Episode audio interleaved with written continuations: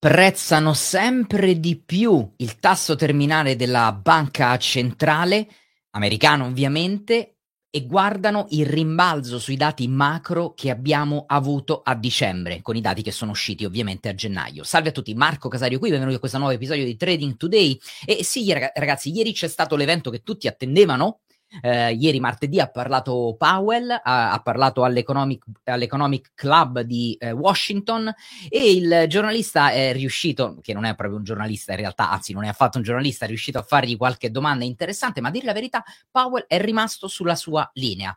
Uh, Powell è un uomo calmo, uh, si vede che eh, almeno quello che vuole trasmettere è eh, tranquillità e anche se i messaggi che manda sono messaggi di una banca centrale che rimarrà Okish che rimarrà sui suoi passi, il mercato continua a prendere eh, come unico messaggio quello di um, una, um, un, che il peggio è passato, il peggio è alle nostre spalle. Perché Powell che cosa ci dice effettivamente? Che siamo in un regime disinflazionistico eh, non confondete deflazione con disinflazione, ok?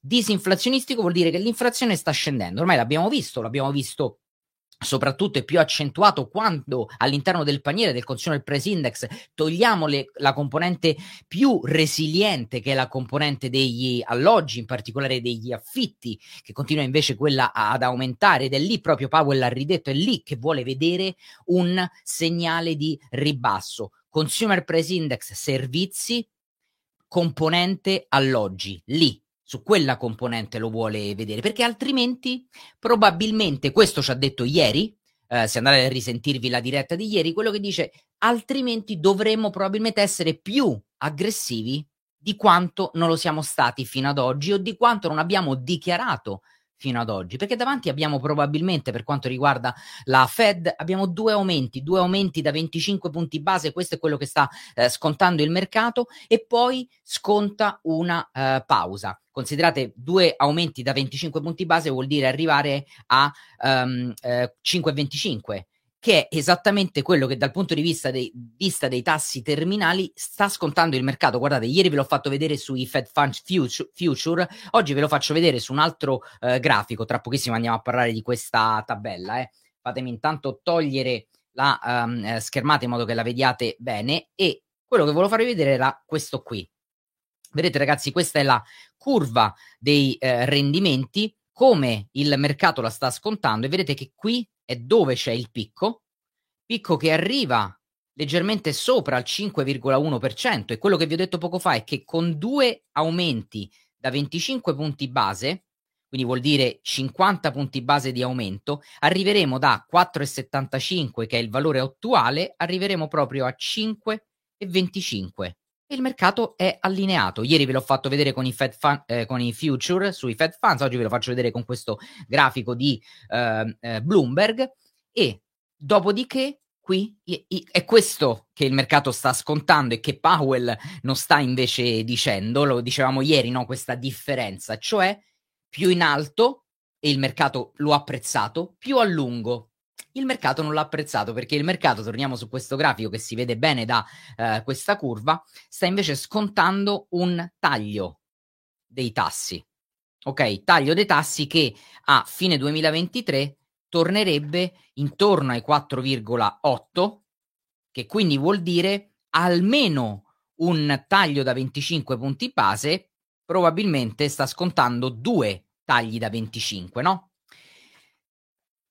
Però, che cosa ci ha detto? Picco dis- dell'inflazione ormai raggiunto, parole di, di Powell. Um, dopodiché staremo a uh, guardare e reagiremo in base a come si muovono i dati. E già ci ha detto qual è il, il dato macro che dobbiamo controllare. Ha riparlato del mondo del lavoro, e anche lì ha detto esattamente come eh, sul, su questo stato di dis- regime disinflazionistico che vuole continuare a vederlo scendere con questo ritmo, ci ha detto che il mondo del lavoro rimane alto, rimane stretto. Del resto abbiamo una disoccupazione, ragazzi, che non si vedeva negli anni 60 negli Stati Uniti, 3,4%, bassissima. Quindi quello è un altro punto. Quindi mhmm, diciamo che se dovessimo eh, andare ad analizzare solo due dati e ridurre tutto, e non è mai così perché come vi dico sempre il mondo macroeconomico è molto più complesso po- mhmm, rispetto al poter ridurre tutto a due dati, beh questi sono però i due dati che guarderà con molta attenzione eh, Powell. Poi vi ho detto poco fa che il mercato ha apprezzato anche un rimbalzo dei dati macro a dicembre come un rimbalzo dei dati macro? Sì, ragazzi, perché ci sono dei dati macro, guardate, questa è la, ehm, eh, eh, diciamo, è la, ehm, è la, la mappa eh, che eh, teniamo aggiornati per tutti quanti i valori e come cambiano nel tempo. Beh, qui a dicembre, i dati che sono usciti a dicembre sono ancora tutti quanti piuttosto rossi, no? Quindi continuano con questa stessa tendenza che avevamo visto. E, e allora perché dico che abbiamo avuto un rimbalzo su alcuni dati? Guardate, vi faccio uno spaccato eh, di questa eh, tabella solo sui dati che ho aggiornato per gennaio del 2023. Eccoli qua, questi sono i dati che sono usciti fino ad oggi su gennaio del 2023. E vedete che qua, se guardassimo solo a questi dati, beh, un rimbalzo ce l'abbiamo avuto su qualche dato. Ok, alcuni di questi dati li potete riconoscere. Cos'è questo 11,012? Questo, ragazzi, per esempio, è il non far payroll, che si è effettivamente alzato sulla lettura di eh, la, è la lettura, l'ho scritto a gennaio, ma questa è la lettura di dicembre, no? Quindi questi 11 milioni sono stati calcolati a eh, dicembre. Quindi abbiamo effettivamente dei dati macro che hanno rimbalzato. L'ISM lo abbiamo visto rimbalzare, soprattutto nella componente dei servizi. Perché? Perché c'è stata anche questa, eh, eh, questa riapertura della Cina che ha contribuito. Riapertura della Cina che però, attenzione, è stata speculativa all'inizio. Andiamo a vedere Lang Seng, no? Vedete, c'è stata tanta speculazione ancora prima che venisse annunciato l'abbandono della politica zero Covid. Eccolo qui, tre belle gambe rialziste, guardate, A, B, C, D, E, F. Quindi qui dentro ci sono stati da inizio novembre, anzi da fine ottobre fino a qualche sessione fa, quindi fino a fine gennaio, ci sono stati due ABCD pattern in atto che si sono conclusi e adesso siamo nella fase di ritracciamento. E adesso qui che cosa vuole vedere il mercato? Beh, qui il mercato adesso vuole vedere dati positivi, vuole vedere una, um, effettivamente un rimbalzo dei dati a livello macro, quindi dati economici in Cina, rimbalzare e migliorare, perché questo ha scontato già come prezzo il mercato. Quindi adesso che cosa vuol dire? Che se non arriveranno i dati macro o i dati macroeconomici per la Cina che arriveranno, che eh, mano a mano usciranno, non saranno positivi quanto il mercato ha apprezzato, beh, io mi aspetto che qui ci possa essere un ritracciamento più profondo. Dove potrebbe arrivare questo rifrac- eh, ritracciamento? Andiamola un po' a misurare sull'ultima gamba.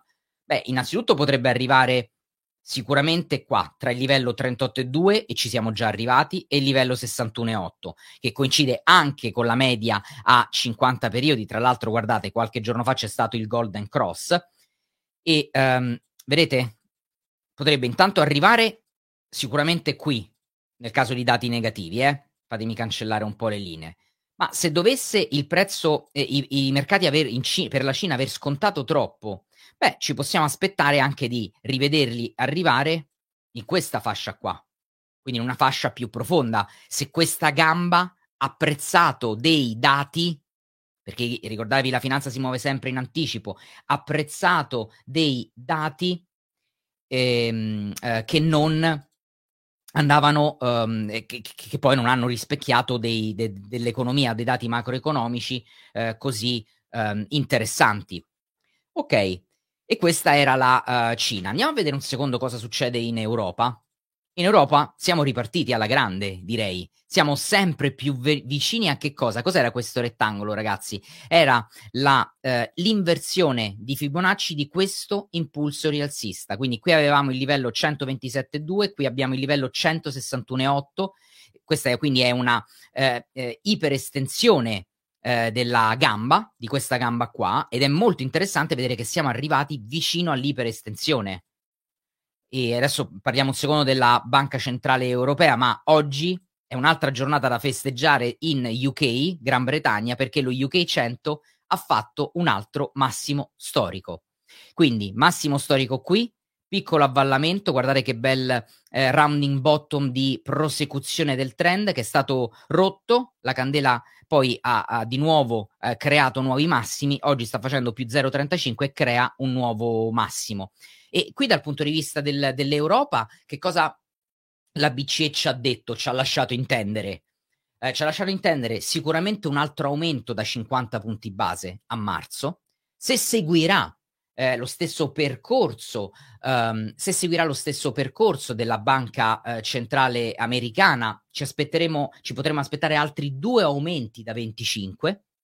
E, ma la Lagarde ci ha lasciato intendere solo l'aumento successivo da 50 dicendo che poi guarderà i dati, ma se dobbiamo pensare alle tre riunioni, 50 punti base, 25 punti base più altri 25 punti base vuol dire che abbiamo sul tavolo 100 punti base che è un punto percentuale in più. Quindi vedremo i tassi terminali in Europa arrivare al 4% e poi che cos'è che guarda e osserva la Lagarde a differenza della Banca Centrale Americana? I prezzi dell'energia, ragazzi. È l'energia la problematica maggiore per, il, um, per l'Europa. E parlando di energia, andiamo un attimo a vedere il TTF, che è il um, natural gas su... Aspettate che metto uh, la linea, tanto non ci servono le candele. Beh, abbiamo avuto un bel uh, assorbimento del prezzo, no? Ce lo siamo detti, siamo tornati al di sotto del momento uh, dell'invasione, quindi prima dell'invasione è venuta qui a febbraio, ok, no, qui è febbraio, dove il prezzo era schizzato, poi è risceso e poi è rischizzato di nuovo, vi ricordate qui da giugno a praticamente fine agosto, tutta l'estate, no? Q3, qui c'era stata la stampa, ragazzi, tra Q2 e Q3 del 2022 che ci aveva martellato facendoci eh, intendere che saremmo morti di freddo, popolazione al gelo, che avremmo dovuto, eh, non lo so, accendere dei falò con il tavolo e le sedie di casa. Quindi il prezzo ha scontato tantissimo, poi che cosa la, la realtà, come spesso accade, è eh, meno peggiore di quello che viene dipinto, soprattutto dai media, perché i media, ragazzi, come al solito, devono fare titoli sensazionalistici. I media, ai media, dovete capire questo una volta per tutte, non interessa eh, riportare il dato e analizzare il dato in maniera oggettiva, perché il dato in maniera oggettiva non sarebbe così sens- sensazionalistico come invece scrivere un bell'articolo con un bel titolone Moriremo di freddo. L'Europa destinata al gelo. Ve li ricordate i titoli di giornale di Q2 e Q3 2022, no? Il prezzo del natural gas, finanza, sconta in avanti, quindi proprio in Q3 quando dovrebbe esserci il periodo di stoccaggio maggiore, proprio quando i, i giornali continuavano a dire non avremo gas per l'inverno, quando invece vi ricordate, andatevi a vedere le dirette di luglio, di agosto, poi settembre ovviamente 2022, nelle quali vi riportavo i dati del, reali dello stoccaggio e, stoccaggio e vi dicevo, ragazzi, siamo al 70% dello stoccaggio rispetto alla media de- a 5 anni, siamo all'80%, a, a settembre eravamo al 90-95% in Europa. Lo stoccaggio andava bene. In più è arrivato caldo, cioè il freddo non è arrivato ed ecco qui che si è risgonfiato tutto. Ma è di questo che adesso la Lagarde ha paura l'Europa ha paura di un'accelerazione del comparto energetico, ovviamente non solo natural gas ma anche petrolio, perché se questo dovesse salire, beh, si può aspettare un ritorno di fiamma del Consumer Price Index, dell'inflazione, dove una delle due componenti più volatili, qual è? È proprio l'energia. Quindi questo grafico guardiamo e senza farci però prendere da eh, di nuovo media, titoloni di giornali, andiamo a vedere qual è la situazione oggi di, del gas rimanente all'interno delle strutture per stoccare natural gas. Ve lo faccio vedere.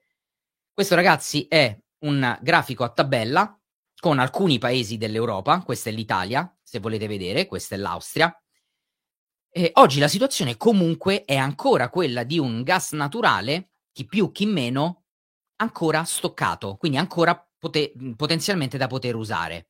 L'Italia ne ha consumato tanto, perché in Italia eravamo a più del 90% e adesso siamo al 40%, ma diciamoci anche la verità, l'Italia c'ha febbraio come ultimo mese, non è un paese in cui l'inverno è così rigido e, e ormai il tempo comunque è poco perché si parla di febbraio.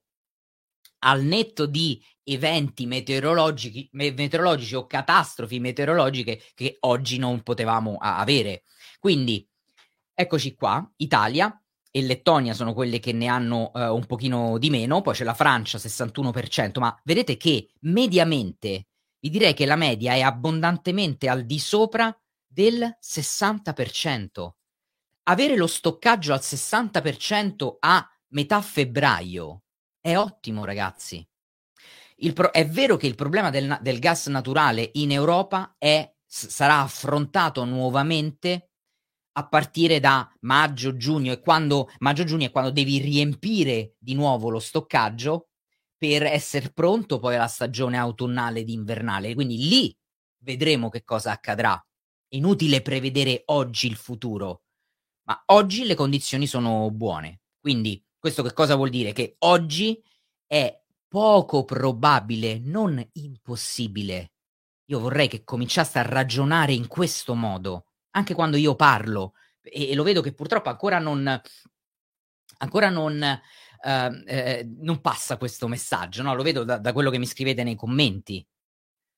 Perché magari ho detto che un evento era poco probabile, quell'evento poi è accaduto e magari mi scrivete, eh Marco, ma avevi detto che non sarebbe accaduto. No, è poco probabile. Ma se domani arriva una catastrofe di gelo, nevica, l'Europa è è completamente imbiancata dalla neve, beh, allora potremmo, e, e, magari anche in Italia, al sud Italia nevica, beh, allora potremmo cominciare ad avere dei problemi per un evento che oggi però non possiamo prevedere. Comunque, poco probabile che la componente um, del paniere, la componente energetica nel paniere dell'inflazione europea possa effettivamente oggi riaccelerare. In, a fine Q2 sarà più interessante riguardare questa cosa. È lì, secondo me, che la banca centrale eh, comincia a mettere gli occhi, è quello che vuole vedere. Ok, quindi sarà lì. E, però considerate che abbiamo appunto tre riunioni. Abbiamo detto la prima riunione di marzo, 50 punti base, e quella ormai già la sappiamo.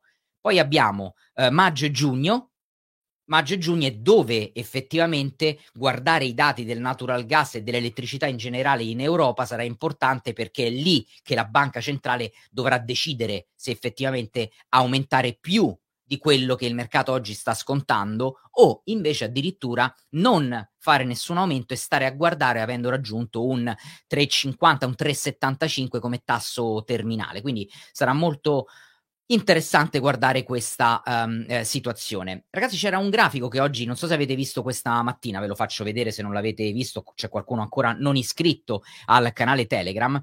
Vi ho messo a grafico questa correlazione molto interessante tra, quest- tra l'SP 500 e questa linea qua eh, rossa. Ok, vi avevo detto, quello è il mondo obbligazionario, ma cos'è esattamente quella linea rossa, ve lo volevo far vedere oggi in diretta e ve lo faccio vedere. Cominciamo a mettere l'S&P 500.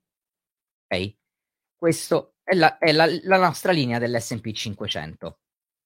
Tra l'altro devo aggiornare, fatemelo aggiornare adesso qua in tempo reale con voi. Quanto, di quanto è stato questo impulso rialzista? Da questo minimo a questo massimo 10,61%. Quindi abbiamo un nuovo impulso rialzista 10 0,6%. Questo nuovo impulso rialzista che è il 1, 2, 3, 4, 5, è il sesto, è anche un impulso che rompe la trend line dinamica, però non era questo che volevo farvi vedere, perché volevo mettere a sistema il, la volatilità, eh, scusate, le obbligazioni e in particolare il Move Index, che ogni tanto vi faccio vedere, no? Guardate, se metto il move index, eh, Marco, ma cavolo, è diverso dal, eh, dal, dal, grafico che ci hai fatto vedere su Telegram. Certo, perché non ho messo il move index, il move index ma ho messo la, l'inverso della volatilità del mondo obbligazionario. Quindi 1 diviso, guardate che devo sempre switchare la mia, 1 diviso il move index. New price scale ed eccolo qui. Non mi piace ancora la scala. Aspettate, eh. fatemelo cancellare, fatemelo rimettere. Ah, perché non ha preso il 1 diviso il move index. Eccoci qua. Ok, e adesso so- devo solo dirgli rimettimelo, ma cambiami la scala. Oh, adesso è, per- adesso è come ve l'ho fatto vedere, ok? Vedete che c'è una bellissima correlazione forte. Quindi vuol dire che quando il move index graficamente sta scendendo, ma attenzione ad una cosa, sta scendendo perché? Perché ho messo, fatemelo scrivere meglio, sta scendendo perché ho fatto 1 diviso il move. Quindi quando vediamo scendere la linea vuol dire che sta salendo la volatilità nel mercato obbligazionario. Viceversa, in questo periodo in cui invece vola- il grafico sta salendo vuol dire che il move index sta scendendo. Scende il move index e permette all'azionario di salire. Molto interessante questa correlazione che sicuramente va tenuta d'occhio perché di nuovo è importante in realtà vedere che cosa come c'è correlazione tra l'asset obbligazionario e l'asset azionario. Solitamente sono, um, eh, c'è una correlazione inversa, no? Scende l'azionario, sale il, um, eh, l'obbligazionario e eh, viceversa.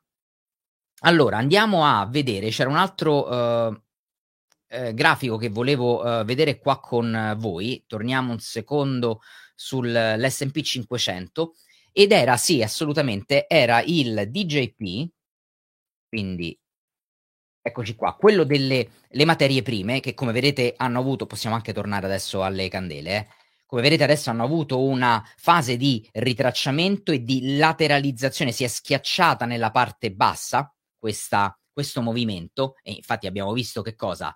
Beh, abbiamo visto il petrolio scendere al netto delle candelone che ha fatto ieri, lo avete visto, ieri ci ha fatto una bellissima candela dal 4%, il rame avuto questo impulso e poi se, se, ne è rimangiato mezzo, ma l'abbiamo visto ripartire con queste due eh, candele. Eh, il, il, cacao continua ad essere forte, il corn ha rimbalzato dai suoi minimi, il natural gas americano che continua ad essere schiacciato, invece, quindi vedete quanta c'è. Qualcuno prima mi chiedeva qualcuno prima mi chiedeva come mai il, il, cioè qual è la situazione del gas naturale in America. Attenzione ragazzi, il gas naturale in America ha dinamiche completamente diverse.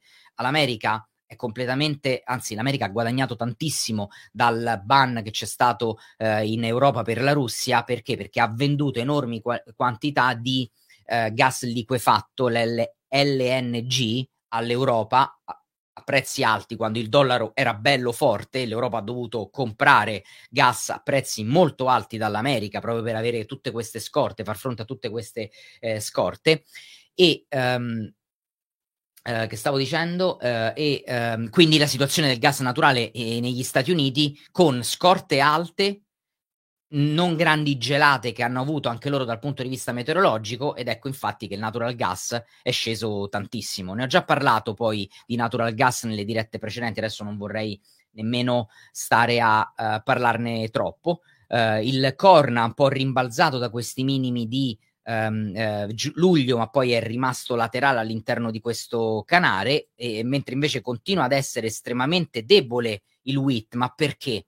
Ragazzi, la, la, la, il frumento non è che è, stato, è debole adesso, il frumento ha avuto questo enorme momento, e questo è, è il prezzo che ha scontato per la guerra, l'invasione della Russia in Ucraina, e qui c'è stata tantissima speculazione che adesso si è solo riassorbita. Il prezzo è tornato ai prezzi del eh, vi direi del, di fine 2021, no? Qui eravamo a fine 2021, questo era Q4 del 2021 e siamo tornati a quel prezzo. Quindi non è che è cro- perché è crollato, perché è crollato, è crollato semplicemente perché era stato prezzato troppo, c'era stata troppa eh, paura sui mercati che avevano fatto alzare il prezzo del frumento, che poi è tornato dove doveva eh, tornare. Zucchero, eh, di zucchero ho parlato ieri, eh, questa è la soia, vedete anche la soia, l'olio di soia è ancora ehm, tornato a valori che vedevamo nel 2021 e quello che volevo farvi vedere era come il DJP diviso il QQQ, che è interessante come rapporto di forza relativa perché sono le materie prime rispetto al Nasdaq, quindi azionario sì, ma azionario più ehm, speculativo, eh, più di growth. Quando vediamo salire questo grafico, che cosa vuol dire? Che le materie prime stanno sovraperformando l'azionario ed è così stato da inizio, da fine 2021 fino a giugno del 2022. Poi la situazione è cambiata, abbiamo visto questo primo impulso con una lateralizzazione e adesso c'è questo secondo impulso. È partita questa seconda gamba in cui il Nasdaq, quindi l'azionario speculativo di crescita, sta sovraperformando le materie prime. Anche questo è un altro grafico interessante da eh, guardare. Bene ragazzi, direi di um, chiudere qua oggi la diretta. Eh, io sto preparando eh, il eh, video per questo, i due video per questo fine settimana, che sono sicuro eh, li apprezzerete molto se vi sono piaciuti i video che, che, ho pubblicato sabato e domenica. Sabato c'è stato il video sulla eh, grande scommessa economica del Giappone e poi il video sullo stile di investimento di Warren Buffett con i sette consigli. Se non l'avete visto, andateli a vedere, lasciatemi un feedback come commento perché eh, mi pare di aver capito dai vostri like che sono piaciuti e sto preparando quelli nuovi, quindi mi ributto a preparare questi video. Vi ringrazio intanto per la partecipazione e ci vediamo domani in diretta sul canale Telegram poi farò aggiornamenti. Non ci sono grandi notizie macro questa settimana, eh, l'evento più importante, cioè ce ne sono, ma l'evento più importante era Powell che ha un po' respinto il, l'altra possibilità che aveva di essere più hawkish di come non era stato in, durante il, la press conference del FOMC, invece mantenuto quella linea, i mercati hanno quindi potuto tirare un sospiro di sollievo e vi direi che ancora, come vi ho detto in questo periodo, non ci sono ehm, prospettive oggi per veder cambiare in maniera forte e importante la direzione. Dobbiamo aspettare dati macro, earnings o accadimenti che oggi non, non, non, possiamo mettere sul tavolo forti, negativi, per poter vedere ad una per poter vedere sui mercati una forte inversione. Quindi attenti a non sfidare i mercati, attenti a non sfidare la um, banca centrale, attenti a non sfidare i dati eh, macro e quindi lavorate sul money management e sul eh, risk management. E ieri ho, ho dedicato eh, la, la diretta proprio a queste tematiche. Grazie mille per l'attenzione, noi ci vediamo prestissimo domani e sul canale Telegram. Buon trading a tutti